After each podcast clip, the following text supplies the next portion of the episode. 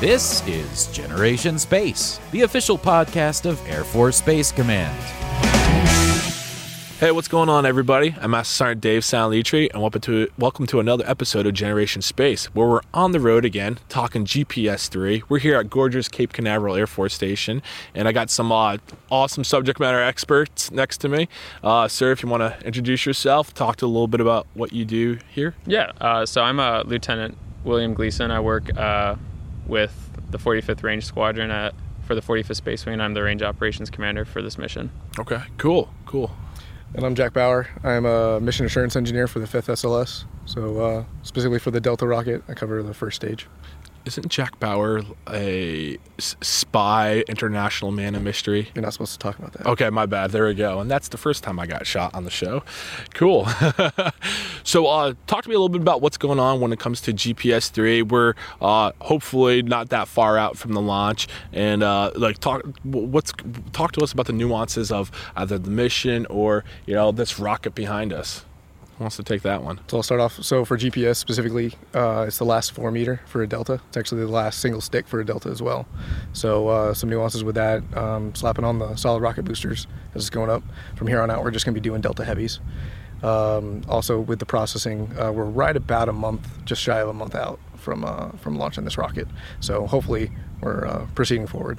So, uh, when you say so, the last of the single stick, uh, like what, what's the historical significance, uh, or even like the what new with going to the heavy? What is that? Why is that good? Uh, well, it just depends on mission specific requirements. So where they're going, how much we're launching up in into orbit, where where specifically in orbit it's going. So uh, the the follow on launches are are all heavies. They're all NRO requirements. So um, it's just a different mission requirement. Okay, cool, cool.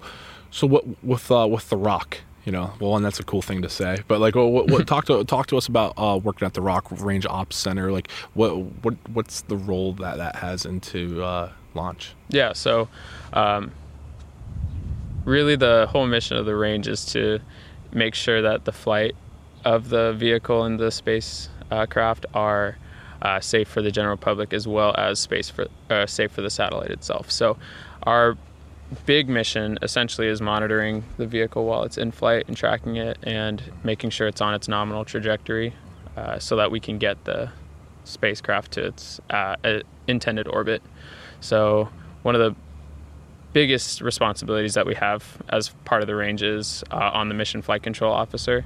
So they're in charge of make, actually seeing the telemetry returns and the radar returns that we get from the vehicle in flight. And if it's going too far off course, then it could be a hazard to the general public, and they're in charge of uh, destroying the vehicle in flight, just in case. Right, right. Worst case scenario, but it's uh, good to have that fail safe in there just exactly to preserve life. We know we spent some time yesterday talking to like Det Three and those folks, and all they all they focus on is preserving life. And you know, worst case scenario. It's so weird for a job to be so focused on worst case scenario, but that that's you know uh, that's one of the big things that they do there.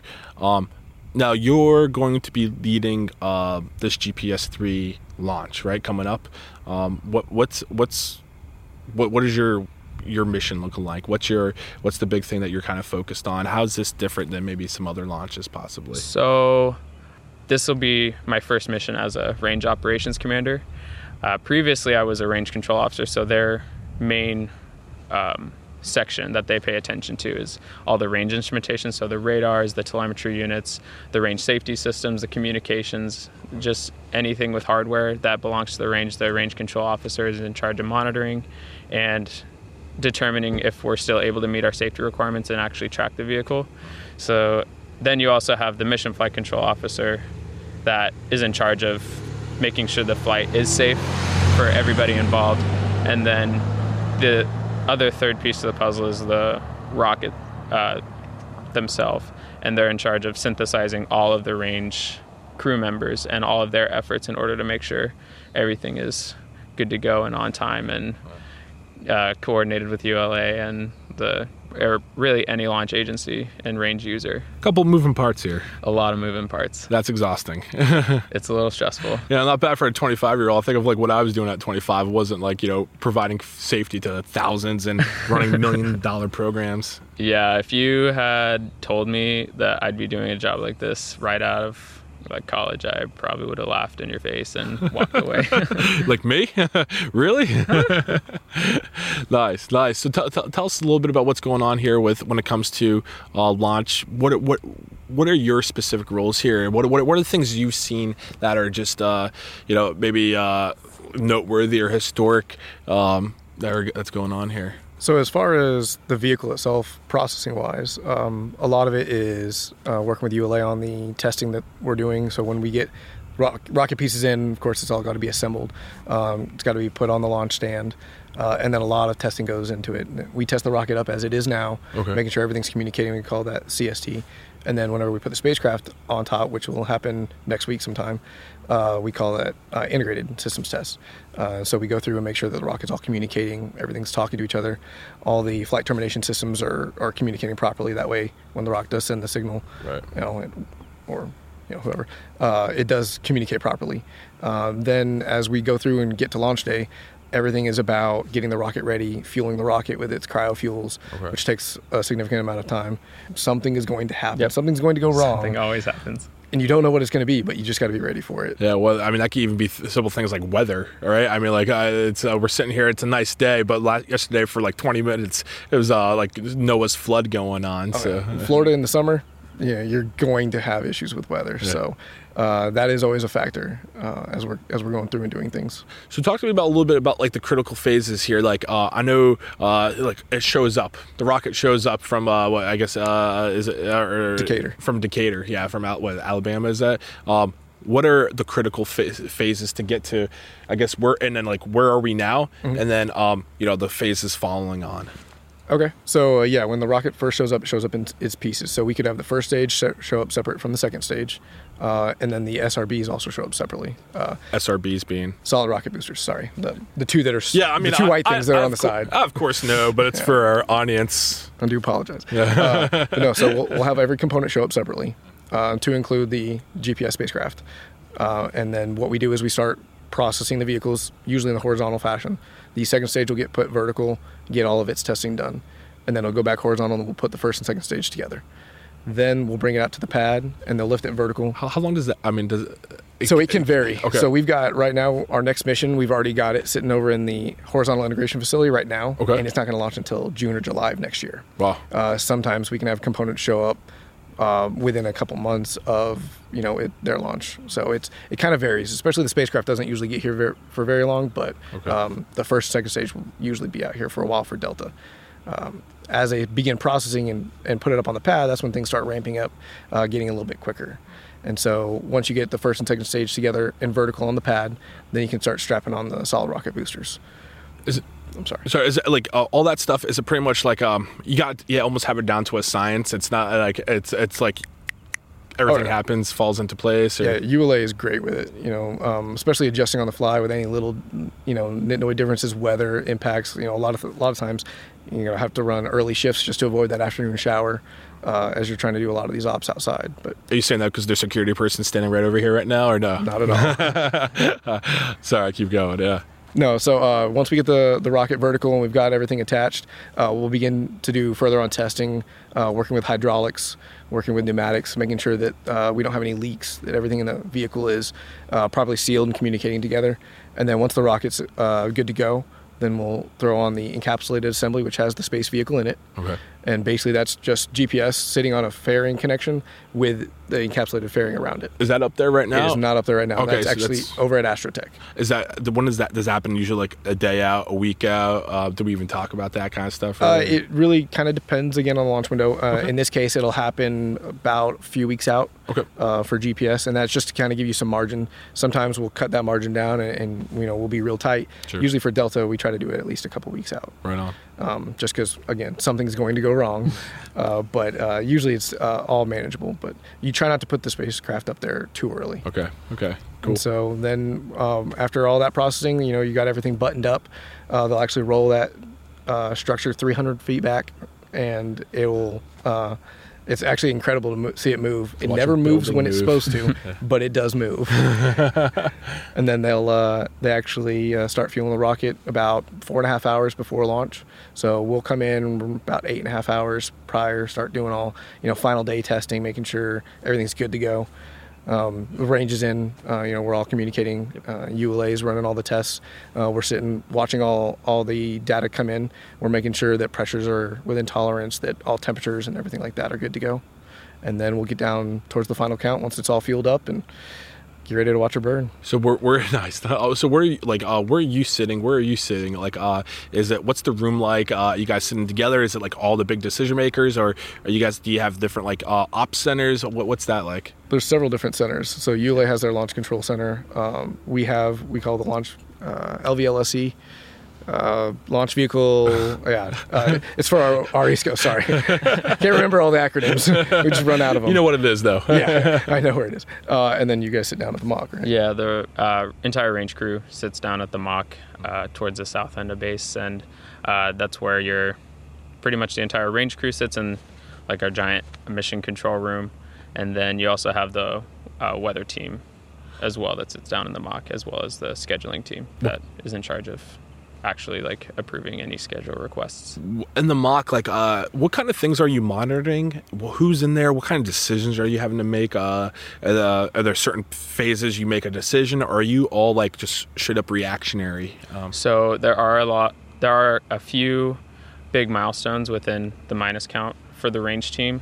Uh, the biggest, uh, some of the bigger ones are uh, range hold fire checks. So that's one of the big responsibilities of the range. Is if something goes wrong, then uh, the range control officer, the mission flight control officer, and then uh, OSM for pad safety. They all have the responsibility to stop the count uh, and kind of uh, delay launch, I guess, um, and then uh, reschedule. So, uh, yeah, hold fire checks, uh, and then that can happen uh, for the user. I believe the last time you can hold for a user issue or a range monitored user issue, I should say, is about TMS minus 25 seconds. And then for this mission specifically, we call it TX, which is the last time any holds can be called. That's T minus one second okay. for this mission specifically. Um, so you have hold fire checks, you have a flight termination system open loop checks. Okay. So they're just ensuring that the termination system on the vehicle and at the MOC are working together and are uh, function uh, fully mission capable for the launch. Uh, and then you also have uh, the final clear to launch poll that the ROC coordinates with the launch decision authority, as well as the MD and the chief of safety for the mission. Let me ask you this: when it comes to like launch hold, um, are you like for this mission? Are you the one who's making this decision, or like is it is it like is it like a 06 one star? Is it like a first lieutenant? Is it like a group of like the Illumina- Illuminati? How is this uh, going on here? Um, Because uh, the reason I ask is because like you're watching these, uh, you know, we're in Colorado Springs and we're watching these, Right. you know, and sometimes you're wondering like, who's making this decision? God, like you know. So I'm, I'm curious, how does that decision get made? You know, So, for a, a hypothetical situation, let's say that um, we lose telemetry coverage, which is a user and range mandatory item. So, our range engineer is going to come over the nets and pull the uh, myself, the ROC, the RCO, as well as the MIFCO or Mission Flight Control Officer okay, and they're going to tell us what's going on. We're uh, your RCO and your MIFCO are gonna ha- are gonna recognize that that's something that we absolutely need to meet our safety requirements, and they're responsible for any sort of quick response actions. So if the MIFCO, uh, since it'll be a range safety item, the MIFCO will be the one that flips or that will be responsible for holding. And um, the MIFCO for this mission is a first lieutenant as well. have you had to make this decision before, or any of like these kind of decisions to like, hey, I'm gonna me, 25 year old first lieutenant, I'm gonna make the call to hold this multi-million dollar operation up. So we actually came really close for uh, Parker probe last year on the Delta Okay. Heavy because we were getting some degraded uh, S-band telemetry signals. Uh, luckily, it came through right around uh, 50 seconds, T minus 50 seconds. Otherwise, we would have had to Cool. stop the launch. Nice. And like for the most part, like your leadership's just like, hey, you are the decision maker. Like like bow up, make the decision. Like they, they give you support. That Yep, kind of the, we, uh, we, have dele- we have delegated authority and uh, training to make sure that we can do that. Nice. All right. So, what would you say like the key highlights of what's going on here, like for GPS three, this upcoming mission? What would you say like are like the the big things that people uh, that you would tell your mom when you call her? You know, what what what's the big stuff? Uh, I mean, it, it's GPS. It's a huge it's a huge name satellite.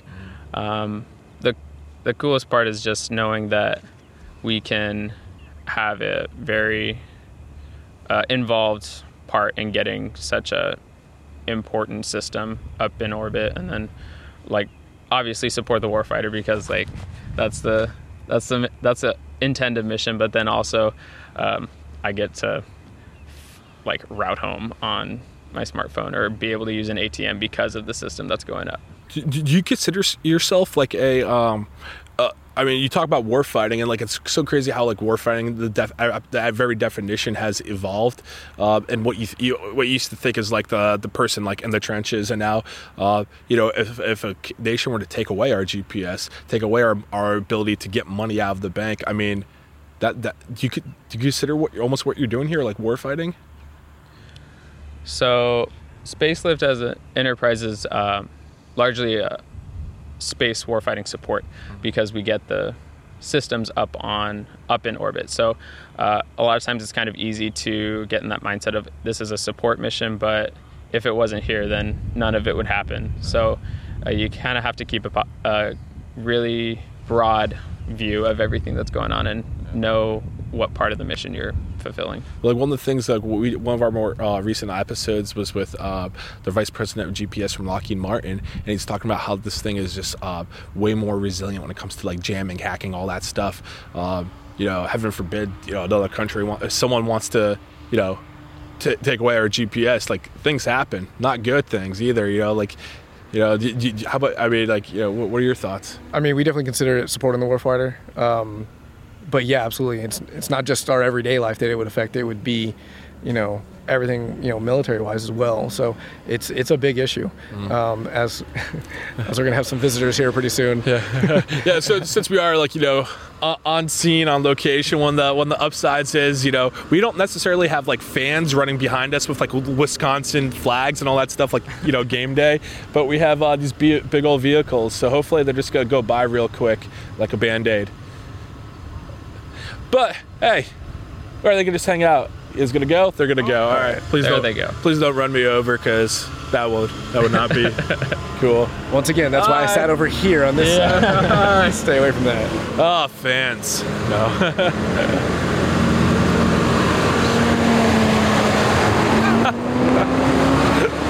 oh man, and that's the best joke I've ever told uh, on on the on the podcast. So glad you all got to hear that. No. Um, yeah, so you were saying like you do like this is a war fighting function. Yeah, so um, basically just providing that all the tools that we can use, uh, anyone can use as far as everyday life. That's great, but then it is used downrange. Um, no matter where you're at, everybody has some part of GPS. It affects pretty much every part of our everyday life. So it's it's pretty cool to be able to help throw that up into orbit. So. Yeah, I mean the fact that this is like what um you know uh the gener you know we're generation space right so the, the next generation our kids generation all that stuff I mean they're gonna be you know there's a good chance they may be you know maybe you know dabbling in GPS three you know this might be supporting them in the function you know in their way of life uh, you think of all the updates they're able to do to the GPS uh, system on orbit. Uh, what we put up there now, it's just like my smartphone's always getting updated. You know, th- that system's always getting updated. That's pretty neat when you think about it like that. You know. Um, so I know we talked about a lot. Is there anything we haven't talked about that maybe you guys want to mention, or maybe we have, uh, you just want to foot stomp again? You know, this is your op- this is your opportunity to say whatever you want. Yankees are going to take the World Series, you know, for example. Uh, Not at all. No. But I know my Indians aren't either, so it's okay. uh, but no, um, I mean, it's just it's a pretty incredible mission that we get to do out here every day. You know, it's it's one of those where working with ULA, uh, with the spacecraft uh, OEMs, you know it's pretty awesome. It's never two things are the same, you know. So it's a it's a unique opportunity, especially get to do it in sunny Florida. So uh, there are far worse places to work, far worse jobs to do. So I'm pretty fortunate. Uh, I think most of our space wings, they're uh, no offense to Air, uh, Global Strike Command, but most of our Air Force bases are in like awesome locations. estate, Oh, yeah. uh, the worst one is like Colorado Springs. You know, I mean, that's the only one that doesn't have a beach for the most part. You know, the, all the other ones are you know destination vacation destinations. It's yeah, not bad. Greenland. I'm gonna go there for my next vacation. That one, uh, yeah, it's a little. Uh, we've we've been up there. Uh, yeah, northern Northern Lights. You got that going for you. so that's something. How about you? What would you say, LT's? Uh, Hmm. So I, I think just to kind of reiterate, like this, uh, it's definitely a cool time to be in space, uh, as a entire sector. But spacelift itself is also changing really rapidly, um, and it's just really cool to kind of just be on the forefront of all those changes that are going to affect uh, the business. I say colloquially, but um, all these changes that are going on that are going to be uh, affecting people's lives in the broad scope for years to come. Yeah, and it's pretty cool. Like uh, yeah, the changes, uh, even just being like a space operator now versus you know back in the day. You know, we've had folks uh, who you know 06 has come on the show and say you know, uh, you know, we used to be like the last kid picked in dodgeball. Now we're the first kid. You know, like it's cool to be in space again, uh, and you guys are on the forefront of that. So. You know, generation space, but what? You know, cool. Well, thank you, thank you both for uh, taking time to be on the show. A little, a little, a little something for you. So uh, we don't have our cool sticker up right now or sign, but we have some Generation Space stickers. They're going to be getting ones that say crew chi- uh, crew member on it in a little bit. So this is just a couple for you, Okay, thank a you. couple for you. Uh, we Thank can't much. confirm nor deny the fact that these are now on the beach in Cocoa. So if you go to different places, you will see them at the bars, pubs, and other places that we've never been to Um, but yeah, just throwing those out there. So thanks for being on the show. Yeah, thanks for having us. Cool. Well, that's it for uh, this episode of Generation Space. Thanks for joining us. Sorry for the little bit of the delay. I know we've had a couple, uh, you know, a break in the shows, uh, but thanks for joining us for as we talk about GPS three. So that's it. Thanks.